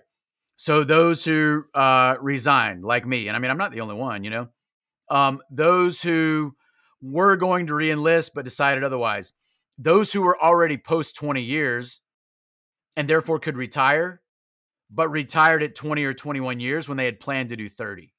Right. You know, that number is not capturing that. That number is also not capturing those um, you know 16 17 18 year olds that between now and the next you know one to two to three years or whatever would join the military are now not going to join the military right many of whom so uh, for a lot of people military service has been you know generational right? You know dad served granddad served you know whatever. There's a lot of people like that. Um, i mean i saw that back at west point. There were a lot of people at west point who had a parent and sometimes even a grandparent as well who had gone to west point. You, you see that all throughout the military. But I know so many people right now that are leaving the military, whether they're retiring or or resigning or whatever it is, that are actively telling their teenage children, please do not go into the military. If uh, it's been my experience that if you were a GWOT vet, you're actively turning your children away from the military. And that, in my my opinion, I guess, that's the first time that's ever happened. Like in the past, it's been a, a staple of pride for you to have served and then your offspring to serve behind you. Like that's a that's a, a pride thing. And now I I've never met somebody who was a GWOT vet that that if you ask them a question, if you have a son or daughter that wants to serve, what would you tell them? not a single one of them says yes. Not not one. Right. Right. Right. And I would say it's kind of crazy because it's it's also not even that they are um being neutral. It's that they are actively in some cases at least they're actively discouraging their children who perhaps otherwise might be interested but yet their parents are actively discouraging them from looking at the military as an option you know yeah so that actually kind of leads me into what I wanted to talk about on a macro level with America, the military at large, that kind of stuff. Um, I did have someone who asked me to ask you the question, so I want to get to that. I want to make sure I ask that. Um, yeah, yeah. The question is Do you think that COVID impacted training and readiness? And what do you think about the state of the military today in being able to respond to conflict? What changes would you make if you could? Okay. Um, do I think COVID impacted training and readiness? So there are two ways that I could answer that question. So one is, do I think training and readiness were impacted by whatever it is that we call COVID because you know people had to go home and we're trying to work. I mean, it's and, and this happened. You know, units went home and we're trying to work from home. Well, it's impossible to train when everyone's like at home. Try, you know, you, you can't really run an army on right. Zoom meetings. You can hold meetings via Zoom meetings, and the army does have a lot of meetings, but you can't train. So anyway, if that's the question, then the answer to that is yes. But let's look at it from the other perspective. Um, my perspective is that, you know, this whole thing, COVID, whatever COVID is or is not, and then also the lockdowns, you know, the masking, the travel restrictions, and, and of course the shots. If we look at all of that as kind of the COVID op, which I certainly think that it is, then um, did that impact training and readiness? And yeah, absolutely. And um, and still does. So for example, um, when I was we talked about me spending a month uh, in September of, of uh, 2021 doing this uh, training rotation down at uh, Fort Polk, Louisiana. While I was there, if you were unvaxxed, you actually had to wear a um, a red wristband. So you had to wear a wristband that denoted your your vax status. But if you were unvaxxed, it was a red wristband. Because oh my god, it's like the emotional cards that come out in. in I mean, I mean, yeah, I mean, again, like thanks Let for me segregate you further, Brad. Yeah. So okay, like thanks for revealing, you know, who you really are. I guess you know. Um, and the and the the commander that came up with that policy is a former boss of mine, who I used to have like tremendous respect for. When I was a major and he was my brigade commander, fast forward, I'm a battalion commander and he's the commander of um you know, Fort Polk, Louisiana. And I mean, it was his policy. Um, and and to some degree, I still think that guy's a really good guy. I, I just feel like some of these commanders have either lost their minds. What was the tactical like? What was the tactical justification for that? What about you wearing that red wristband changed your ability to train or lead or how did that impact? Why was that necessary? Right. So their stated reasoning, because I mean, clearly it's not necessary at all, but their stated sure. reasoning for the policy, of course, is so that you can know at a quick glance who is or is not COVID vaxxed. So that in theory, if you had a COVID breakout, you know, during the training scenario, it's more easy for you. I don't know, easier for you to conduct contact tracing, or I don't know. I mean, I, it, it, doesn't make any sense, but that kind of would have been some of the, sure. the stated, stated reasoning. Um, so, but so since the rollout of the shots, and I, am sure you got a lot of people who are tuning in who may have heard of what's called DMED. So DMED is a military database. It stands for um, the Defense Medical Epidemiological Database. I did not work in the medical community in the military. I have never personally accessed that database. So what I'm telling you is information that has come from others I don't claim to have personally accessed it because I never would have had access to it. Um, this database is similar to VAERS, but in some ways it's almost more reliable because it's a more closed system you know, because it's is just it still self-administered, meaning like if you were negatively impacted, you're the one that files, or would it have been a military physician? No, I think I think it's a I think it's a, a provider, so like a you know a, a okay. care provider. So then um, it would definitely be more. Yeah. Yeah. Yeah. Okay. I think. Go ahead. I think, and there are you know codes they have to put in, but again, I don't claim to be an expert, but I do know that like it's also the military knows exactly who it has in its populations so when you look at a person that's in this system, and you know exactly who that person is, whether they're in the Navy or the Army, you know, whatever, you know exactly who they are. But the reason that system exists is because it should give you early warning if there is some sort of health concern that serves as a readiness threat. You know, Right. so anyway, after the uh, the rollout of the shots, there were a lot of signals that were present in the DMED system, and there were whistleblowers that started to come out saying, "Hey, listen, we have these like huge spikes in um in uh, in types of conditions that we we typically don't see." In the military population, because it's typically a pretty healthy demographic, you know. Right. Um.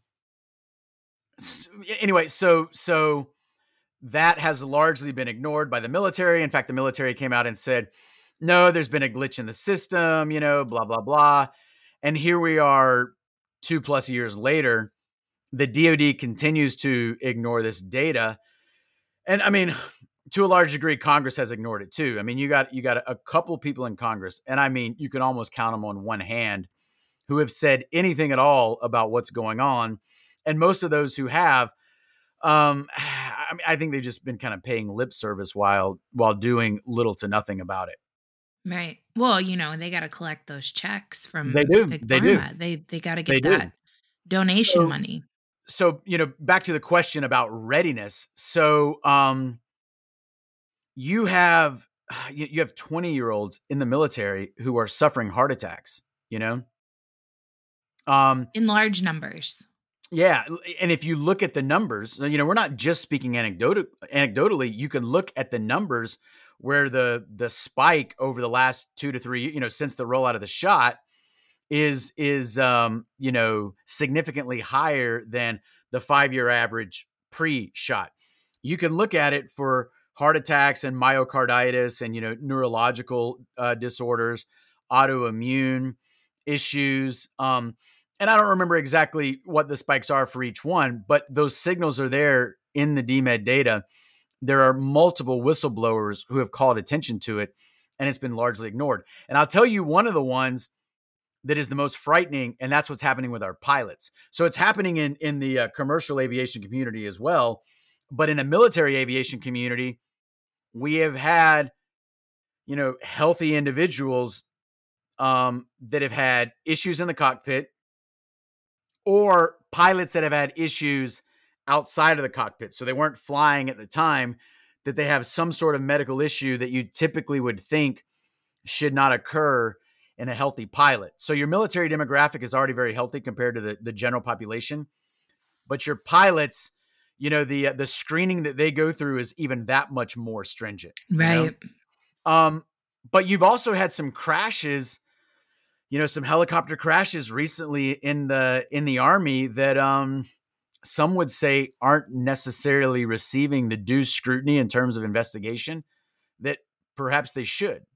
So Yeah, if it there's keeps being blamed on faulty equipment, but I'm starting to question either we need a major revamping of our equipment in the military or you aren't doing a very good job of investigating what's going on with the pilots in those crashes. So, what a lot of medical providers have said, again, we're talking about those who have had the courage to kind of stand up and speak out. Sure. What they have said is, hey, listen, everybody in the military who took these shots, which is like 98, 99%, whatever, right?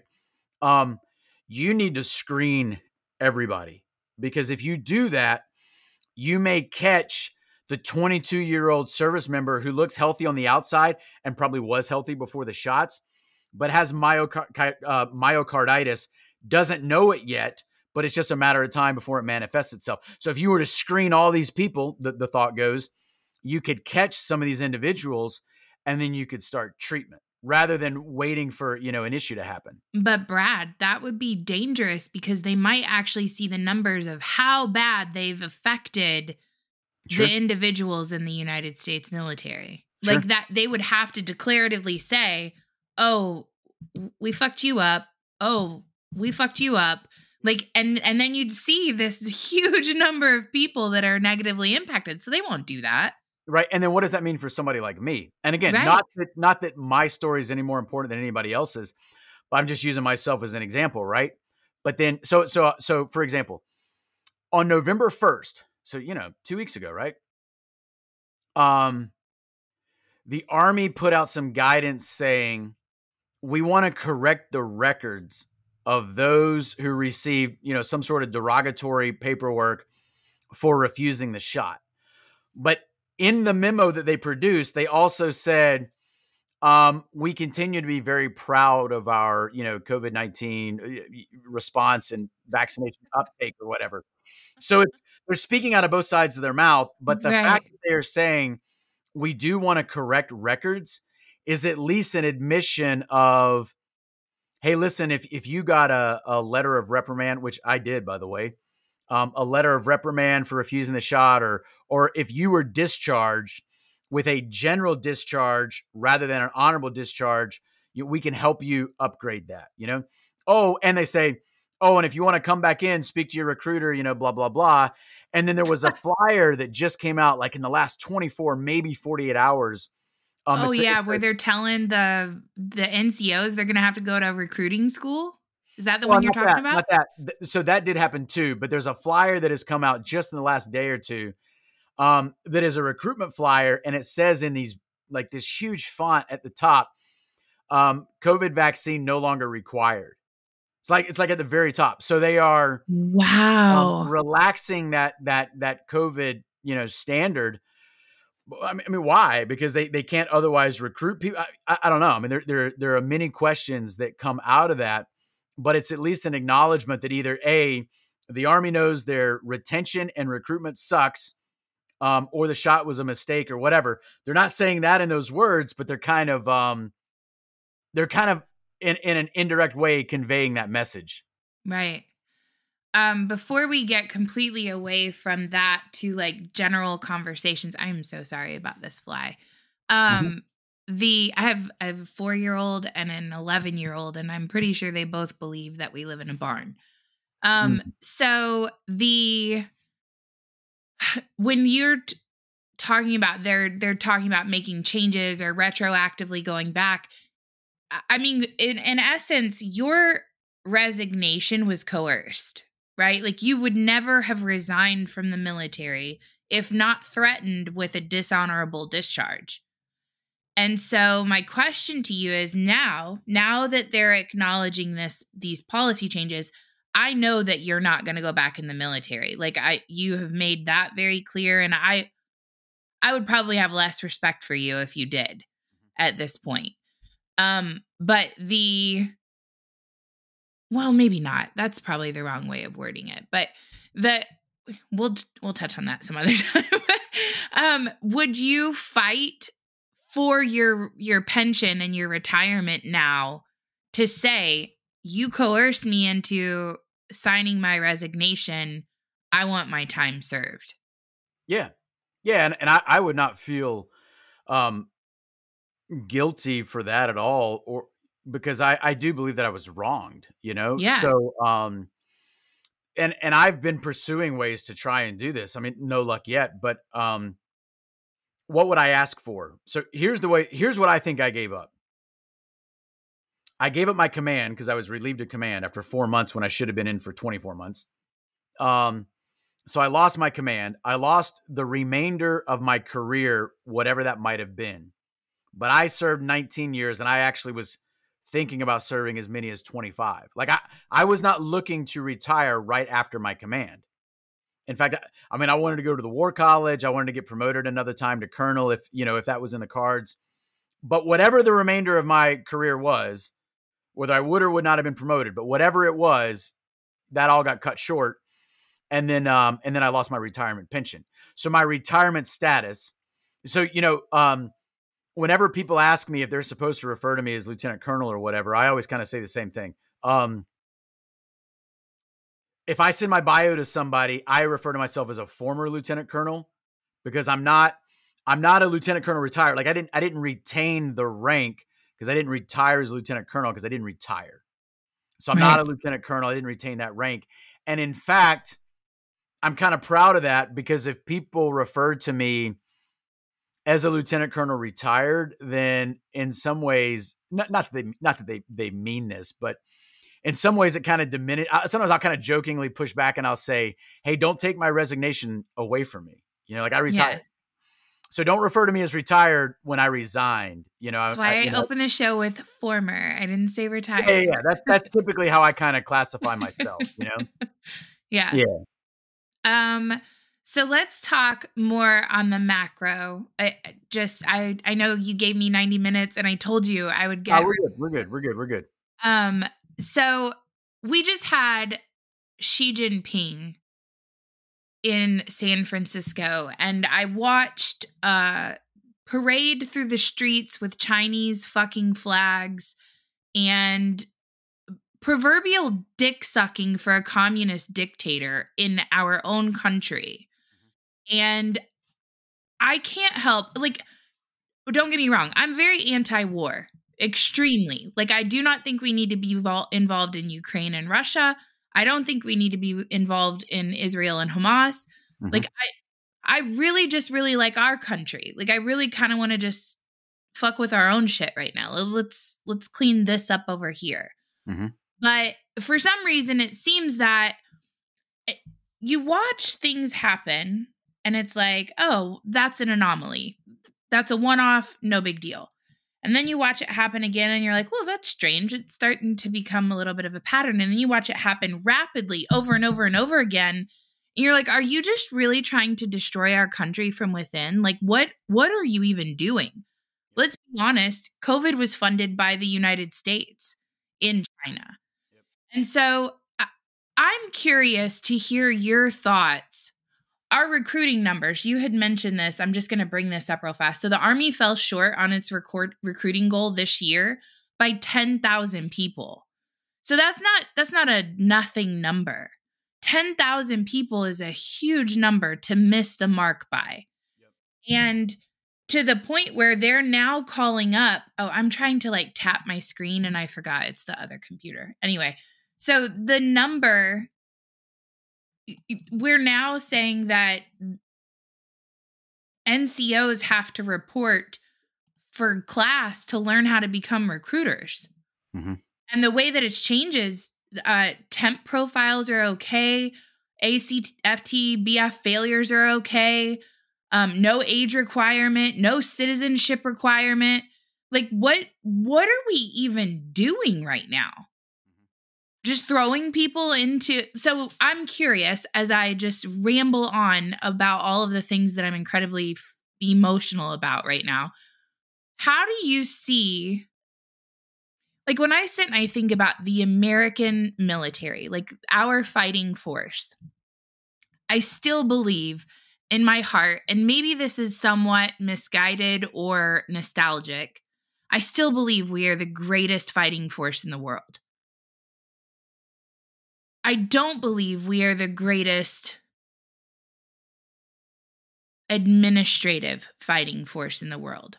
I believe that our officer class and above has become completely corrupted and that they are not acting in the best interest of the United States anymore.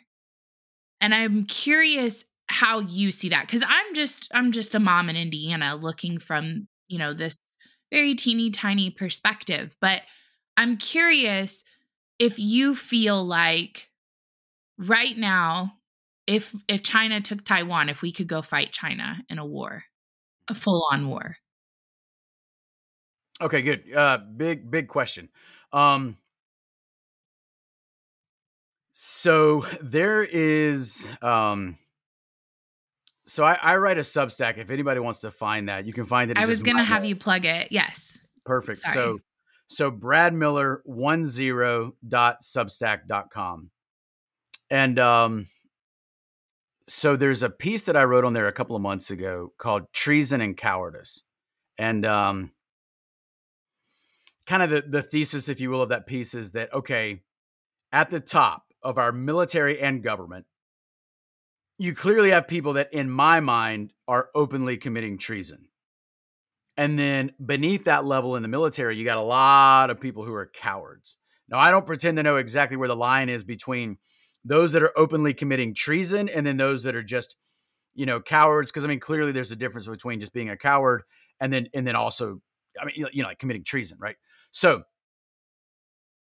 um, I don't pretend to know exactly where that line is, but I do believe that there are senior military leaders at the top that know exactly what they're doing and that are deliberately destroying readiness, destroying the culture of the military, and by extension, destroying the culture of the United States. You know, like I believe that is happening. Now, um, are are they doing that? A lot of people say, well, those people um, are doing that at China's behest because they're they're um, you know they're being paid off by China. Is that true? Maybe, maybe not. I don't know. I tend this. I tend to think that um, the same people that control the United States are the same people that control China. I mean, I kind of think it's you know these global networks that kind of are you know manipulating a lot of different sides.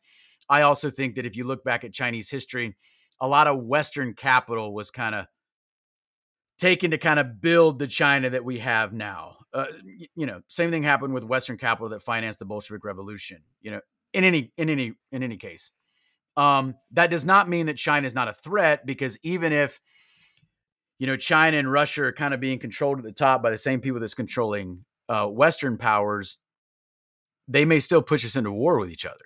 You know, um, right. so it's still a concern. So, is the United States an effective fighting force? Um, yes and no. Is the United States military highly trained? In some ways, yes, and in some ways, that that training still stands. Now, I I do think the United States military could be um, more highly trained, um, but you do have a lot of highly trained service members. You also have a lot of. I, I'm curious what you would change. Like, how do you think they can be more trained? What are give me some specific examples of what you think they could do differently? Yeah. Okay. So number one, um, your average unit in in doesn't matter whether it's the army, the air force, doesn't matter. Spends way too much time doing this mandatory training on stuff that just doesn't matter. Um, and I'm not even talking about the woke stuff. The woke stuff is is a huge part and is its its own disaster. But I'm talking about even aside from that. And people have gone through and they've crunched the numbers and they realize that in any giving in any given, you know, training calendar year, units are going to sacrifice just an inordinate number of hours doing complete bullshit, you know? And, and and I will tell you, the more that I think about that, the more that I think that is by design. I think that is actually being directed at the top to have like this seemingly necessary mandatory training um, in order to occupy time and kind of further encumber troops, which then cuts into the time for them to train. You know, that is the number one thing that I would I would uh, get rid of. And and and I remember that um, when he was Secretary of Defense, you know, Mattis supposedly slashed some of that stuff, you know, for these reasons. I, I don't know how much of that you know took effect, but um, but I do believe that that stuff is is deliberate. I don't believe that it is just people who think this stuff is necessary and then it just kind of grows over time. No, I think it's deliberate to have this stuff that sounds necessary, but in reality cuts into training time. That's the number one thing that I would change. And that is something that the average person is not necessarily aware of. They're hearing about the woke training, but they're not right. aware that there's all this other just nonsense that just cuts into training time. Um, so if you look at our ability to project power strategically, so you got all this hardware and advanced technology that the United States has, you know, compared to to other rival powers out there, and some of it's pretty sophisticated. Now, China also has some pretty sophisticated equipment, and, and, and so does Russia, and so do some other powers out there too, depending on what we're talking about. Um, but before we even get to that, or before we even get to the sophisticated equipment that we use for our uh, our intelligence collection at the strategic level, et cetera, um, what I would say is most disconcerting is you know what's in here. And that's yeah. you probably heard me talk about the moral injury before. Yes. So the you know regardless of how high tech or not our hardware may be right? Or um our other communication systems you know et cetera some of which again is, is very sophisticated don't get me wrong but um that stuff's still run by people and you got a yeah. lot of people right now that are disgusted with the military, and some people are even disgusted with themselves.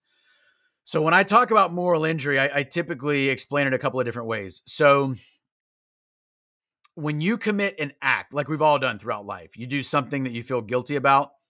Well, you feel guilty about it because you did something that you knew was wrong. Or, in other words, you committed an act that was against your own moral code. Sure. So, when you feel guilty, that guilt is oriented towards an act. Whatever you did, you feel guilt because of that act.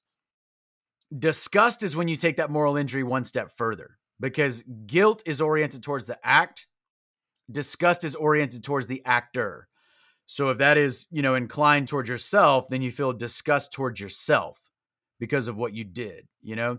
Now you did this, that means you're this type of person, you're now disgusted with yourself, right? Obviously that's not a healthy attitude to have. Um, but it can also be oriented towards an organization.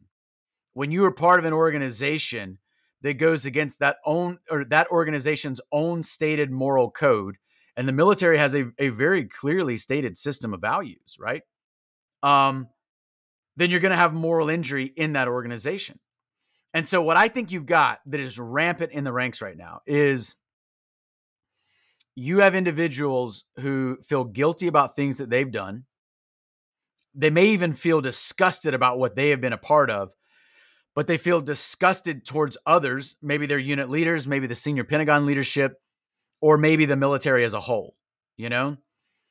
And it is possible to be both a perpetrator and a victim of moral injury at the same time. So, for example, you can feel like you were backed into a corner, and at the same time, you can feel like you kind of backed other people into a corner. And I'm convinced that there are many people who feel like that right now. They they feel like they were pressured. And and I'm talking kind of about the whole COVID thing, but this is bigger than just the COVID thing. But right. if we use that as an example, right? They feel like they were pressured to take the shots. They did, but they also kind of feel like they pressured other people to take the shots. And now maybe even some of those people are injured, you know? Yeah. So they are at the same time, they're they're they're a victim of this moral injury, but they're also a perpetrator. So they're extremely conflicted. And I imagine some of those individuals are having a tough time looking at themselves in the mirror, you know?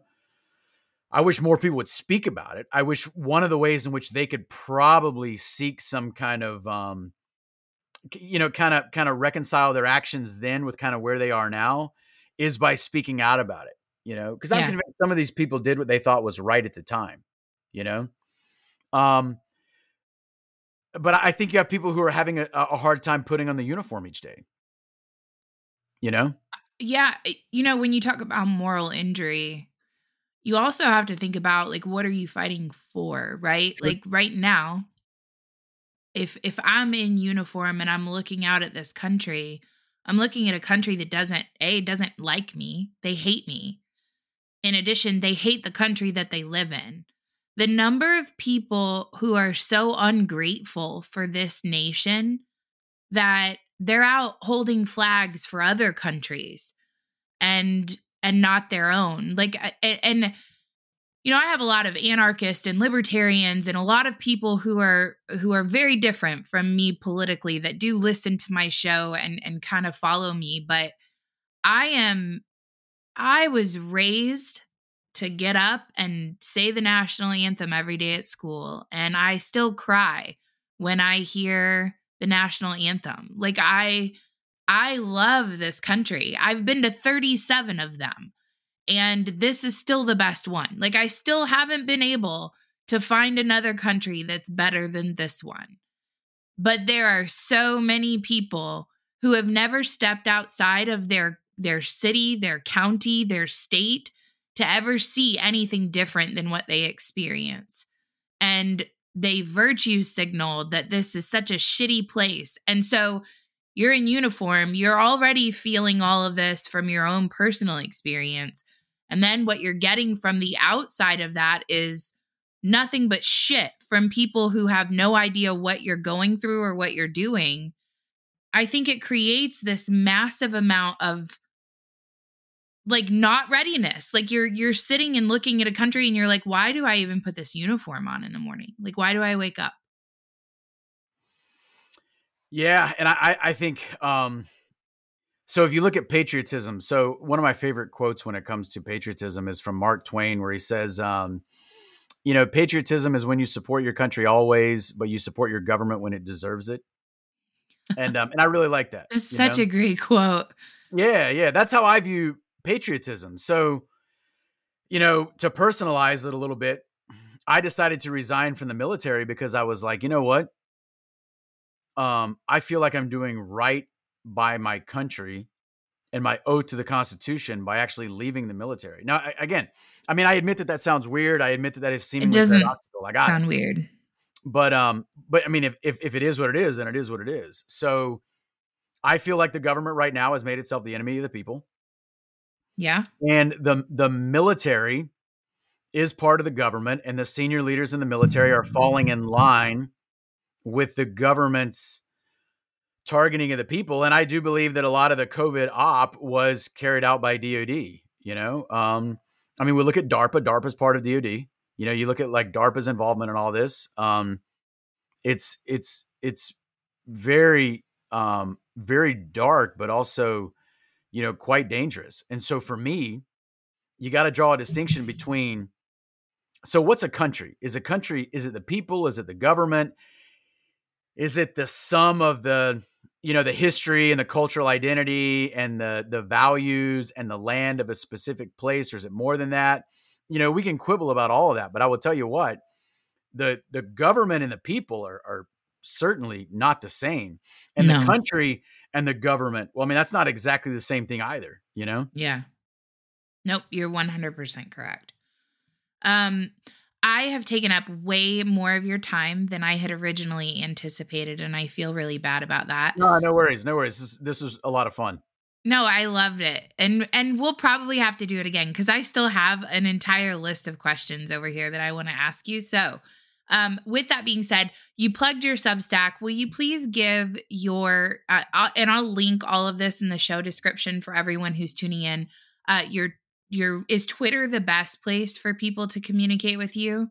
Yeah. So um yep. So you can go to my Substack, which is uh again bradmiller10.substack.com. I mentioned the treason and cowardice piece that I wrote. There's also a piece that I wrote specifically on moral injury. The title is Moral Injury.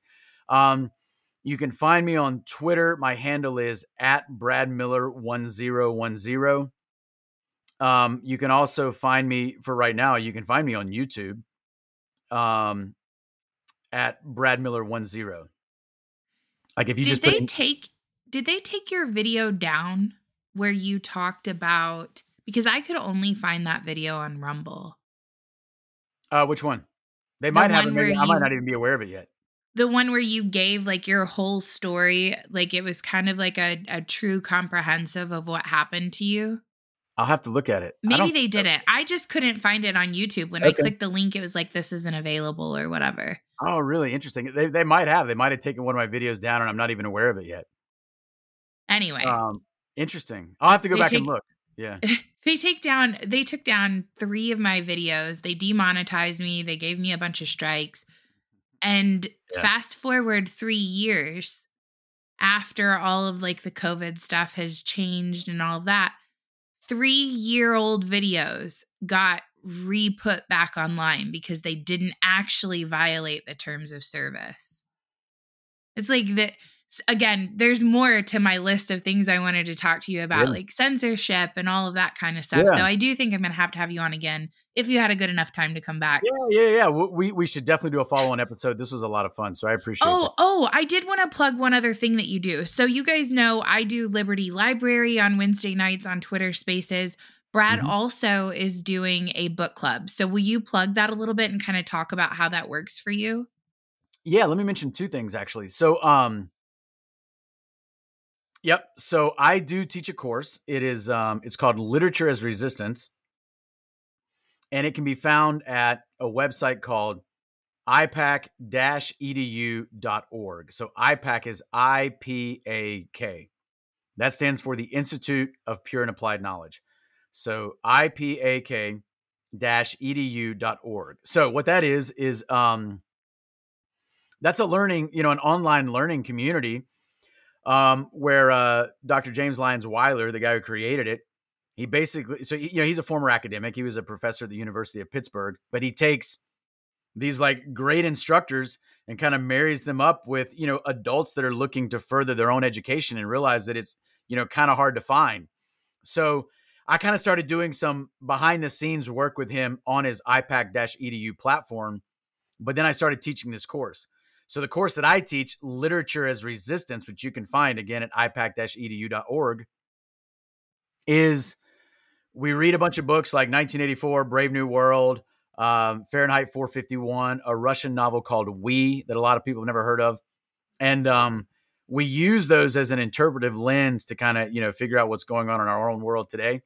I mean, it's a lot of fun. So, um, so, but that is a great site. There are like 30 plus courses there, everything from the science side, you know, genetics, advanced biology, um, yeah, all kinds of stuff, you know, nutrition. And then, you know, there's my course, there are courses on the Constitution, there's all kinds of stuff there. I, I, I urge people to go check that out. And then another thing that I just started doing, uh, this is volunteer work, but um, with the organization Children's Health Defense, uh, they just recently opened up a military chapter. Um, it launched October 6th, and I kind of do some some volunteer work with that chapter.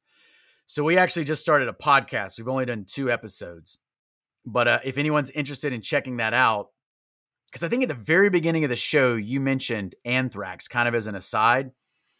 So yeah. we just did a podcast episode with Dr. Meryl Nass, and she kind of spoke about um, her what what she did in terms of um, kind of trying to resist the whole narrative that was going on with anthrax and the use of the anthrax vaccine by DoD, you know, a long time ago. So she was already aware of all of that. Um, and she gave us a really good discussion in our, our latest podcast episode, kind of a then and now look at here's what happened previously with anthrax. And then you can kind of see the same playbook being used, but to a much larger degree with COVID 20, 25 years later. So that's an interesting episode. People can find that podcast for the military chapter CHD on Rumble. The podcast is called Guardians of Warriors, and you can find it if you go to our page on Rumble, which is um, MIL, M I L, in all caps, Children's HD. MIL Children's HD on Rumble. They can find that podcast. Awesome. Will you also send me the link so I can make I sure I put it in the show description? I certainly um, will. And then just one general question. So you got out, you're not in the military anymore. What did you decide to do? Like, what are you, or can you talk about it? Like, you might have gone like secret ninja and you don't want to talk about what you do in real life now. Yeah, right, right, right. So, um, so I mean, I'm still trying to figure that out, right? But I do quite a bit of work with IPAK EDU. Um, there's another company that I do some contract management work with um, that is just a speech pathology services company. Uh, and and I I don't have any experience in that field, but I just do some of the contract management. And uh, now I do just this unpaid volunteer work, but it's it's a lot kind of with um with the military chapter of CHD. And then I do a lot of writing on my own at Substack, et cetera. So, you know, still trying to figure out exactly how to how, what you so want to be when you I try up. to figure out how to do. I try to figure out how to stay in the fight, you know, and put the information and the message out there, but also do it in such a way that kind of you know puts food on the table. I'm still still trying to figure out how to optimally do that. You know. Sure.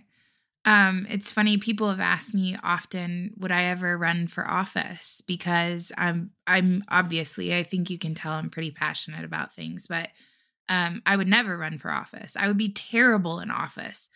and, but I am really good at holding people's feet to the fire and holding people accountable. So I would be way, I'm way better on this side of the the microphone than on the other side and and and on the camera and all that stuff. Like it, I have a face for radio and I'm I'm made to like made to make people uncomfortable. So I love you. Thank you so much for coming on with me. Um, hang tight for just a couple seconds after I stop this, and we'll be good to go. Thank you guys for tuning in. Uh, please follow Brad. Go to the links. Check out the different stuff. He's a great guy, incredibly awesome. Like I'm just really excited that he came on with us. So thank you so much. Thank you. Thank you so much for taking the time to listen. I hope you enjoyed this episode. If you'd like to be notified whenever we have another episode come up, please subscribe. We are available on Spotify, iTunes, iHeartRadio, Google Podcasts, wherever you listen. Please make it a great day in America. This is the country where few people leave, too many people want to enter, and dead people still vote. Take care. Praise the Lord, and pass the ammunition, and we'll all stay free. I know not what course others may take. But as for me, give me liberty or give me death!